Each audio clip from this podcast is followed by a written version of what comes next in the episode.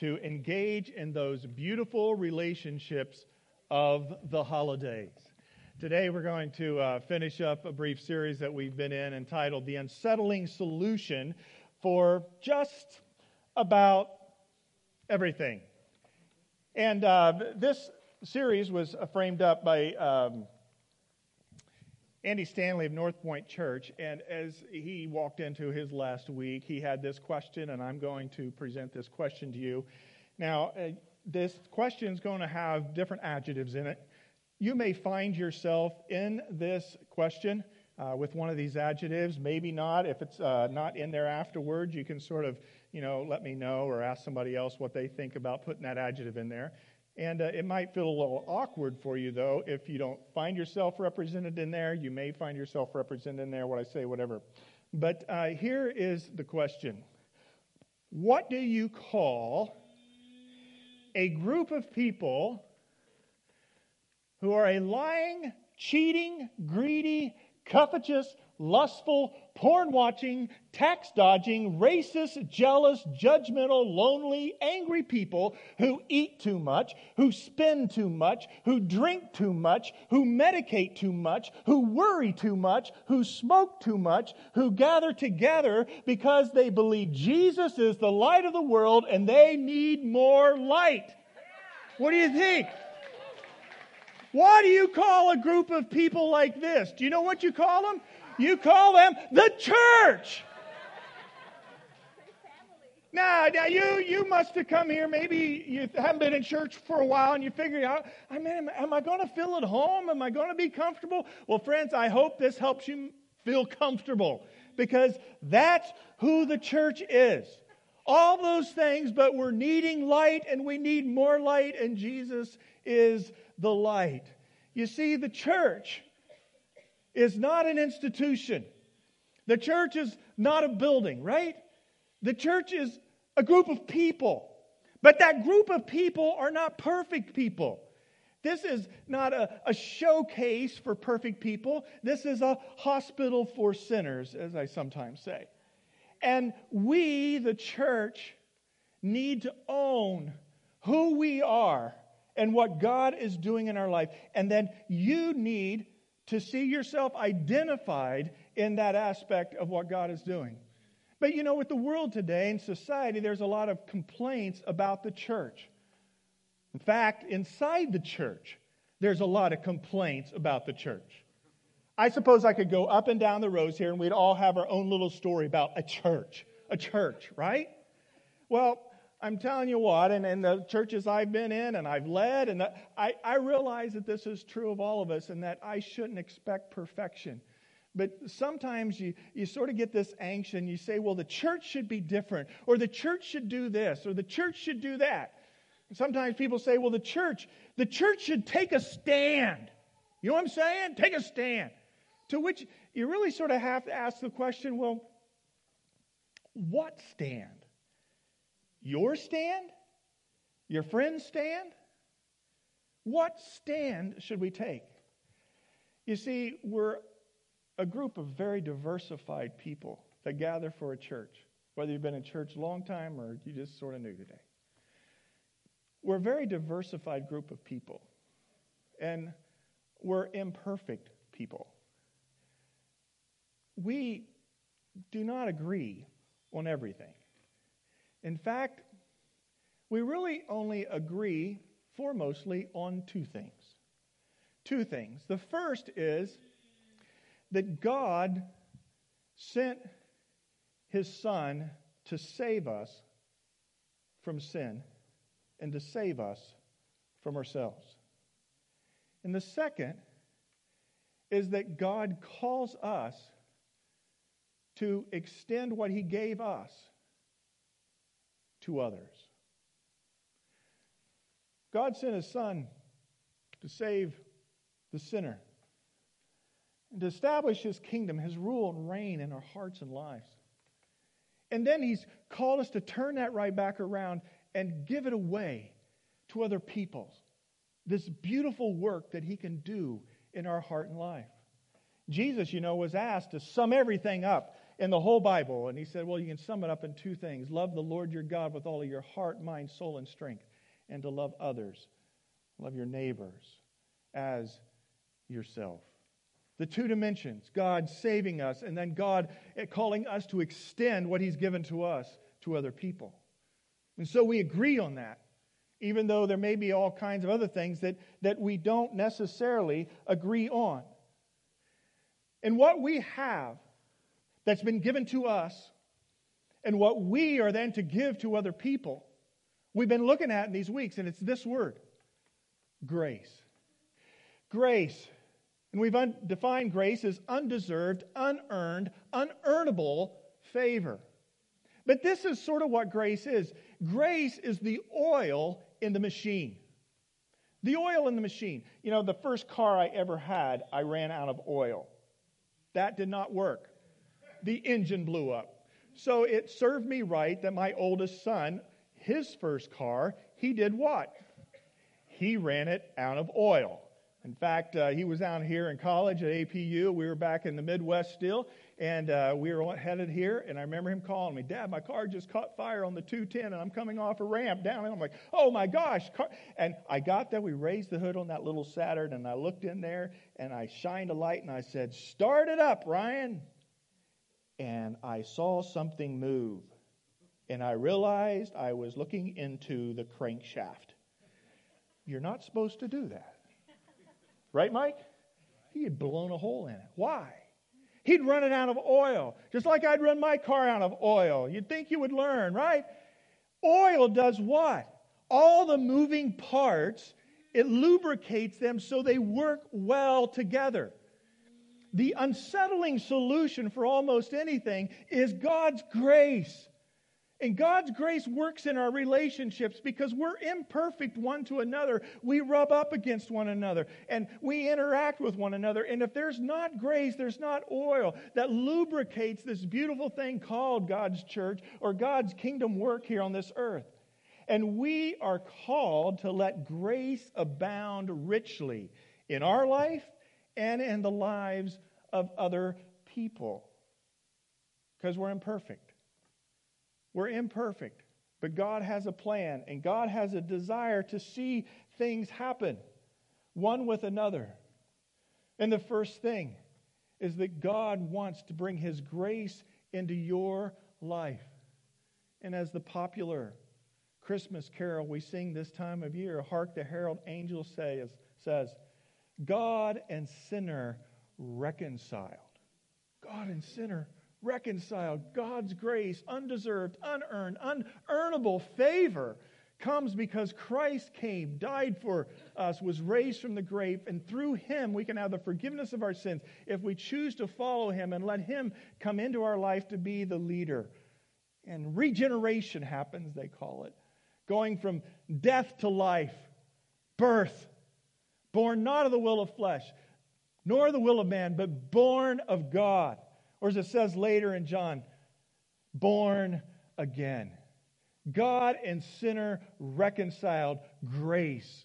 Is it active in your life? Have you received God's grace in your life? And could it be that some of the solution you need to everything that's going on begins right here with letting God's grace come, taking you as a sinner, forgiving you, and making you whole? We're all in process. We're all imperfect. And that grace will take those of us who are not alike so that we can like one another and we can work with one another. God and sin are reconciled, but then grace becomes amazing when we extend it to others. When we extend God's grace to others, things start to work in ways that like seem impossible. Like nobody could reconcile that relationship or oh man, I, I just dread going to that party or going back to the family uh, for the holidays. It's going to be awkward with that person there. Well, that grace, that oil that we receive from God, then begins to work its way as we interact with others, and it truly becomes amazing when it's extended to others. God's amazing grace to you this season is an invitation to be amazing to someone else. That list we went through there to begin with, not only can you identify yourself in that list, I bet you can identify some people really close around you on that list too. And they need God's amazing grace. And that amazing grace is going to be first experienced through you and your interactions with them. Do you know of anybody that needs God's amazing grace? It's an unsettling solution because we love to receive grace, right?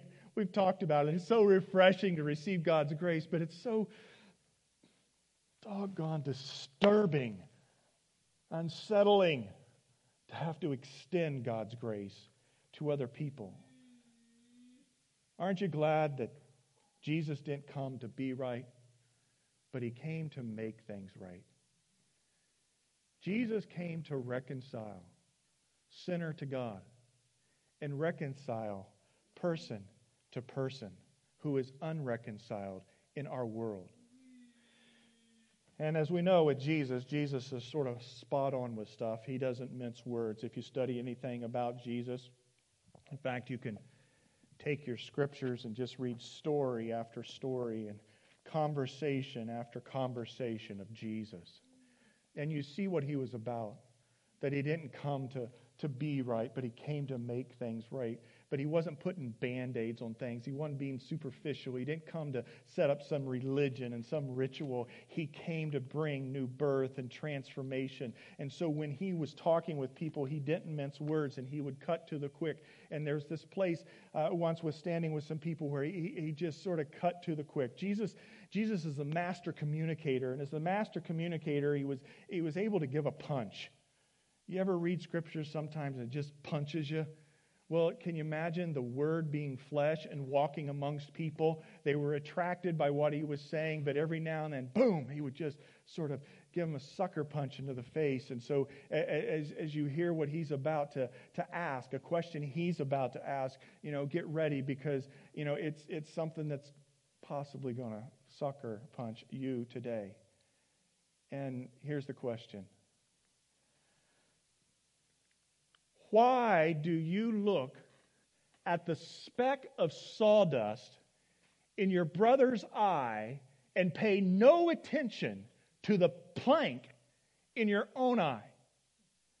Why, why are you nitpicking about the little speck of dust? Looky there, you got a little speck of dust in there, but, but you're ignoring this plank, or sometimes you can interpret it as a, as a, a log, or I remember like a two by four. You got a two by four just sort of coming out. It's like, dude, who are you to be walking around and say, you got a little speck of sawdust over there when you got this big board, this plank that's flowing from your eye? Who do you think you are? Why do you look at the speck of sawdust in your brother's eye, and, in your sister's eye, and, and, and your mother's eye, or your ex's wife? I, I, I don't know, but uh, get real.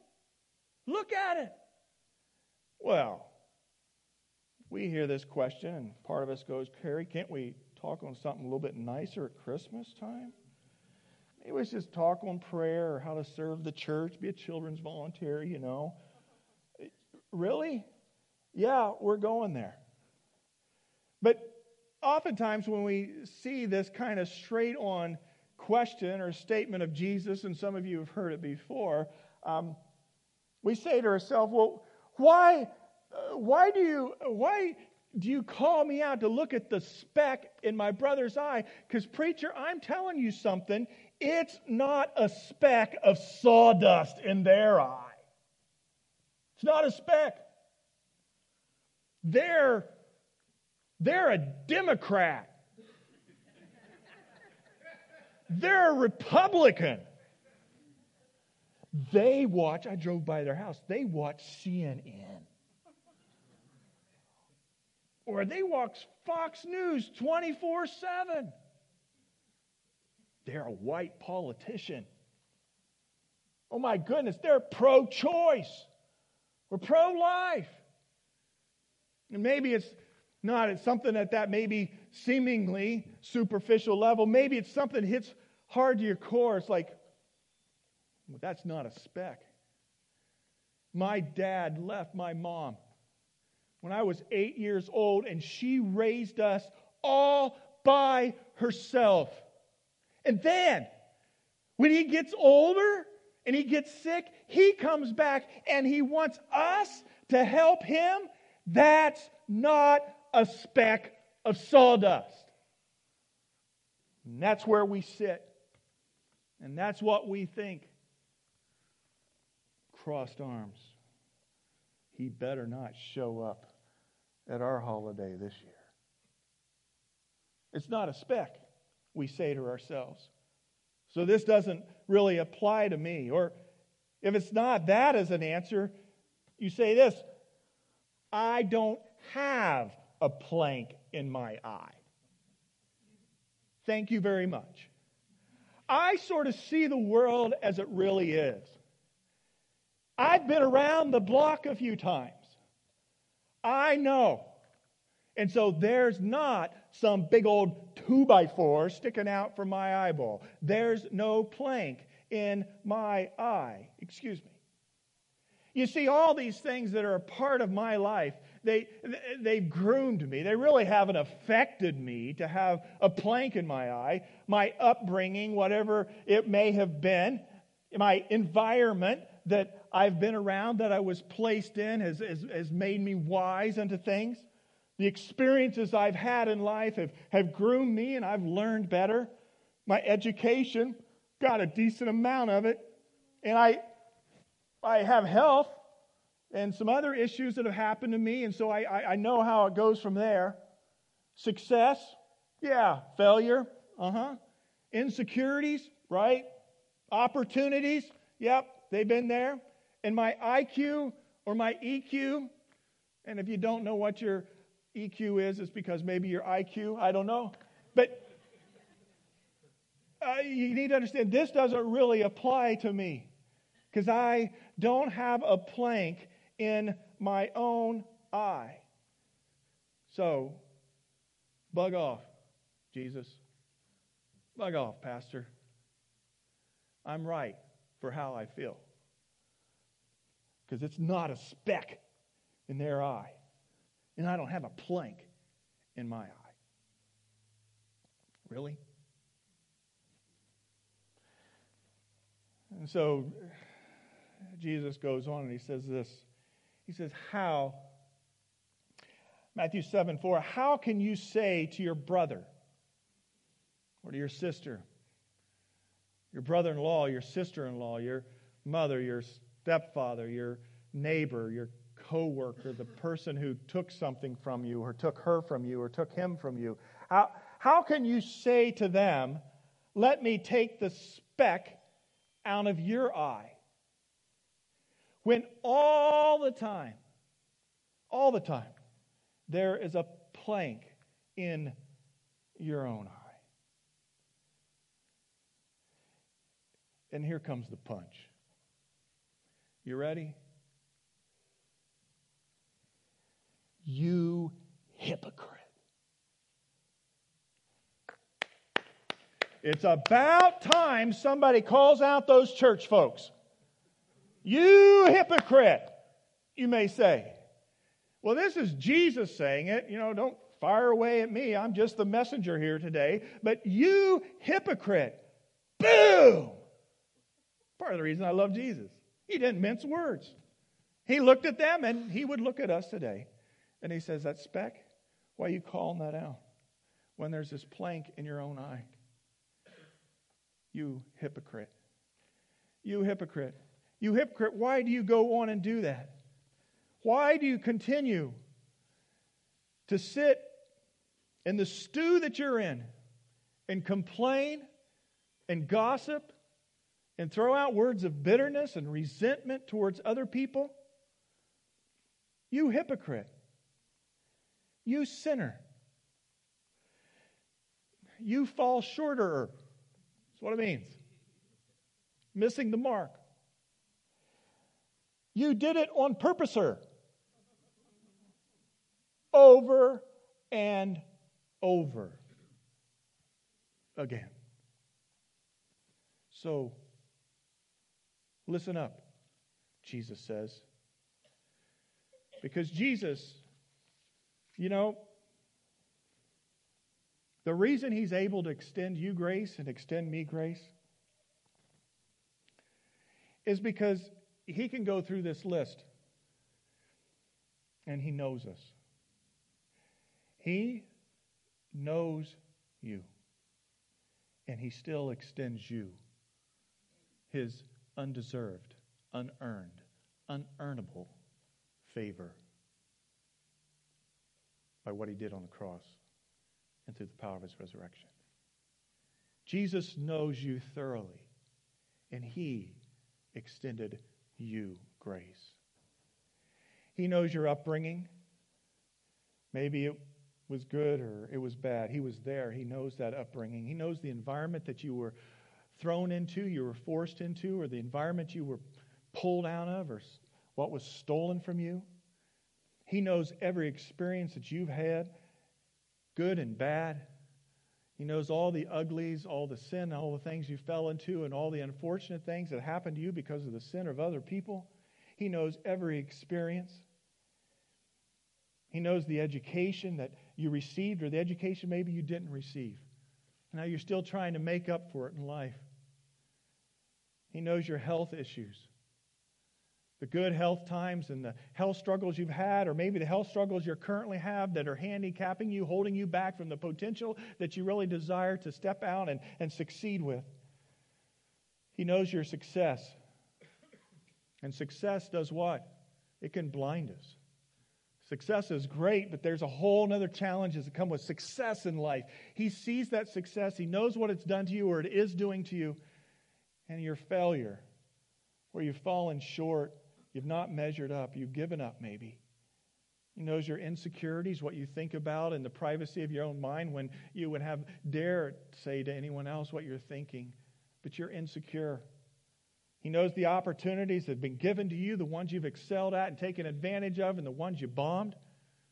He knows your IQ and your EQ your ability mentally to grasp things or be able to connect and interact with people. He knows everything about you.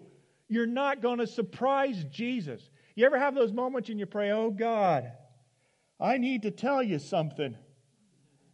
Do you think He goes, Oh my goodness, I never knew? I had somebody call me this last week. Uh, from earlier years of my life and share some things with me, and I'm like, oh, it's heartbroken, but God knew. God's never surprised because He knows you. He knows you through and through. Even if this is the first time you've walked in church for a long time, don't get scared. Don't get spooked, not by us as a church, but don't get scared from God because He knows you. And He knows you, and He still wants to extend to you His loving grace, His salvation poured over your life and poured over my life. You know, the Apostle Paul He was a religious person and he later came to place his faith in Christ. But the Apostle Paul called himself the greatest of all hypocrites. He says this in Romans 5 8. But God demonstrates his own love for us in this that while we were still sinners, Christ died for us. While we were still sinners, Christ died for us. Now, here's the interesting thing about this verse the verb tense here is a very unique verb tense that has to do with the current, present kind of moment. Maybe you've never thought of this. As I was thinking back through it to, this week, it sort of gave me some unique insight and made me all, I don't know, excited inside. The Apostle Paul, when was he writing this? Do you know the Apostle Paul was a contemporary of Jesus? He was alive when Jesus was alive, but he did not know Jesus. And the Apostle Paul's saying, God demonstrates his own love for us, for me, in this while we were, while I was still sinning, when I was up north from, from Jerusalem, I was sinning and while I was sinning, Jesus was in Jerusalem dying for my sin simultaneously. Think about that.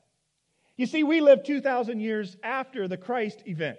When Christ came, He died, he rose again, he ascended into heaven. So we look back 2,000 years ago and we say, yeah, Jesus died for us. But here's Paul, and he's illuminated when he realizes he was the greatest hypocrite of all. Ended up persecuting Christians because he didn't think they were the, the pure religious people. He was a, a person who kept all the law. He was religious of the religious, the religious elite.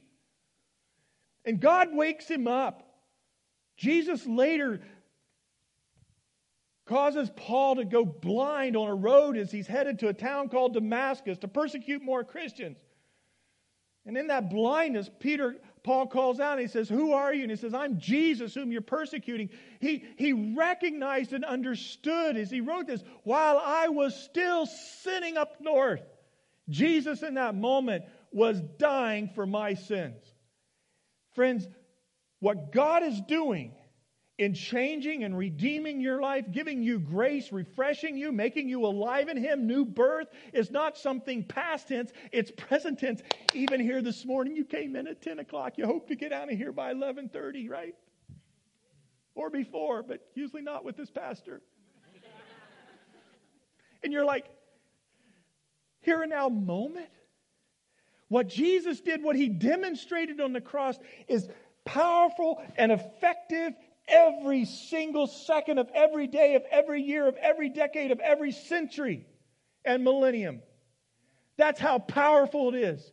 So, wherever you are this morning in your sin, in your imperfection of falling short, of being called out by, for the plank that's in your eye, may you know this morning that Jesus knows all about you. And he is dying for your sins in the immediate present because his work 2,000 years ago is eternal. You can almost state it this way But God demonstrated his own love for us in this knowing ahead of time the sins we would commit. God demonstrated his own love for us in this, knowing ahead of time the sins we would commit and confess and repeat and confess again and repeat and confess again. Jesus died for us anyway. And that work on the cross is powerful and effective no matter where you're at this morning. Do you need God's grace? It's extended to you. It's unsettling because you don't deserve it, and others don't deserve it but it's the solution for almost everything. You begin with God and sinner reconciled. Amen. Amen. You're right.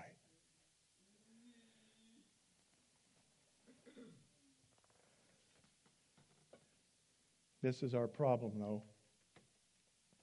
Planks get in the way of grace. And you and I can become more focused on our plank. Yep, we're focused on the specks of sawdust and more in other people. But the planks in our own eye keep us from receiving the unsettling grace of God. Jesus said it better, but I'll say it shorter. You got planks? Got planks? What are your planks? What are your planks? What are your planks that are keeping you from experiencing the grace of God and then being able to give that grace to other people? You see, those planks trick us up. How many times have I met with someone, I've prayed with someone, I've counseled with someone, and they say, Well, I've got to clean my act up first, and then maybe I'll come to church. Maybe then I'll seek God out. Friends, you can't clean your act up without Jesus. He's the one who's able to remove the planks and set you free. You got planks? Don't allow those planks to encumber your pursuit of knowing Jesus and experiencing His grace, grace afresh and anew this season of your life in 2019. The more aware I am of what God has yet to do in me, all the planks that I have. And it's not a once for all deal, it's an everyday confess. We end up repeating, we confess again. The more I'm aware of God's grace in my life, that vertical, guess what it does? It empowers us for the horizontal. The less aware of what I am, the less aware I am of what He has yet to do in you. Become aware of the planks, experience God's grace, and you will have the right focus for those that you have a hard time with. Those you have a hard time with that you can't quite understand. You know, it's said, and I believe this to be true, that we're hardest on those who sin in ways that we're not tempted. Let me say that again. We're hardest on those who sin in ways that we're not tempted. Well, I don't know what their problem is with that alcohol. I, I don't have a problem with alcohol. That lying and that cheating and, and, and, and that misery that they've fallen into, it's their own doings. See, we're picking the specks of sawdust out there. What's their problem? And we got this plank in our own eye. But if we realize our own plank, we maybe need to go back to that list we led off with today, right? We realize our own planks and we're aware of those and what Christ is doing in our life, then the less aware I am of what He has yet to do, what God's yet to do in another person's life. Jesus, He didn't take sides. He didn't take sides with people. And our relationships are always up against that. Well, whose side are you on? You know what he did to me? You know what she did to me? Right? I can't believe what my boss did. Right? We go on and on taking sides. Jesus does not take sides with his grace because his grace is abundant for all people. But Jesus, what he did was he came alongside.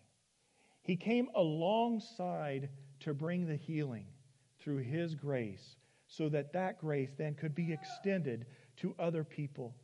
Why? Because Jesus was full of grace and he was full of truth. Full on grace, full on truth. And so I have another question to ask you this morning. I have to go there. So you ready? What are you full of? What are you full of?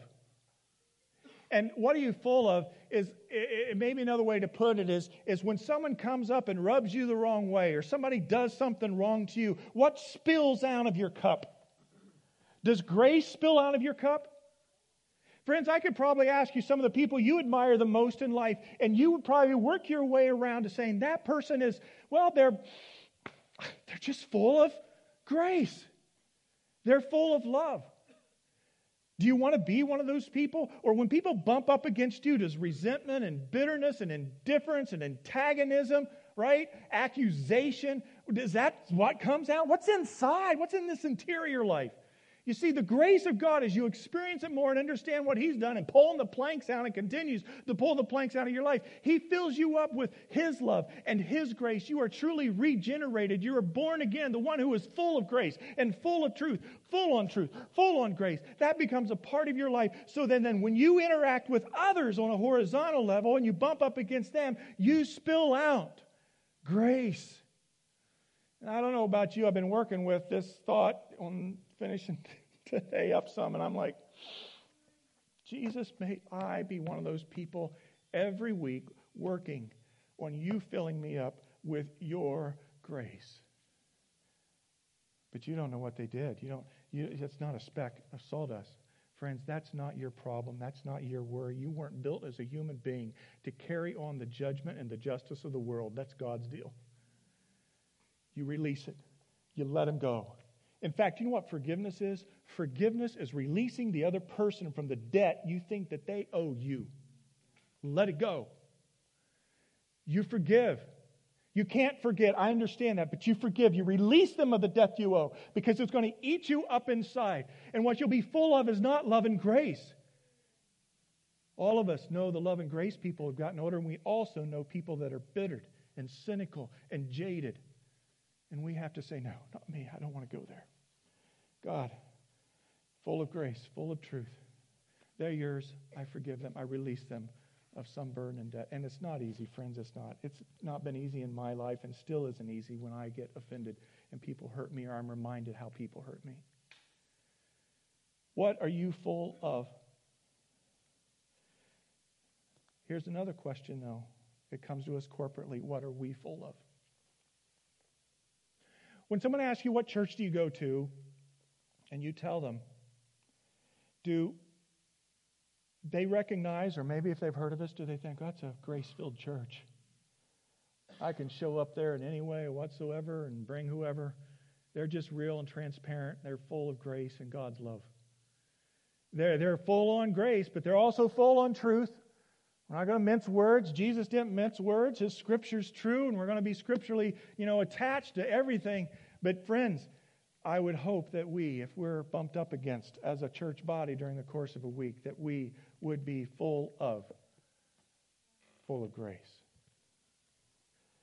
The church, friends, is most appealing when grace is most apparent. Do you believe that to be true? Wow!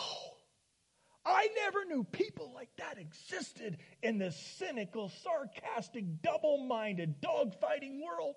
Wow! Grace is attractive.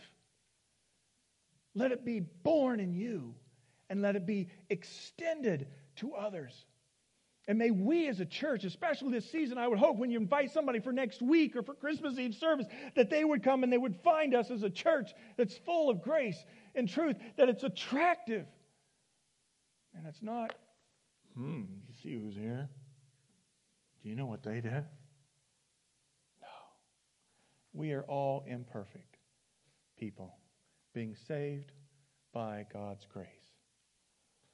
So this Christmas, Let's give someone what they don't expect and they don't necessarily deserve. Let's give them the unsettling solution of God's grace. Will you pray with me?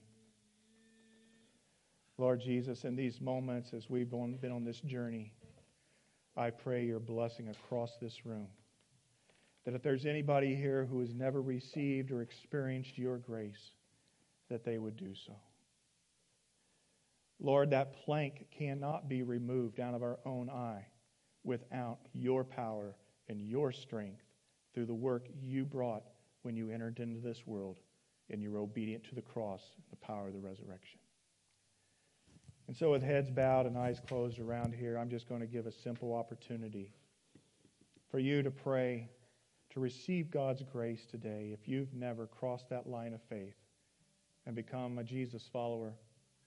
You don't clean your act up. You just come and say, I need grace. I'm a sinner. God demonstrated his own love towards us in this while we were yet still sinning. He died for us.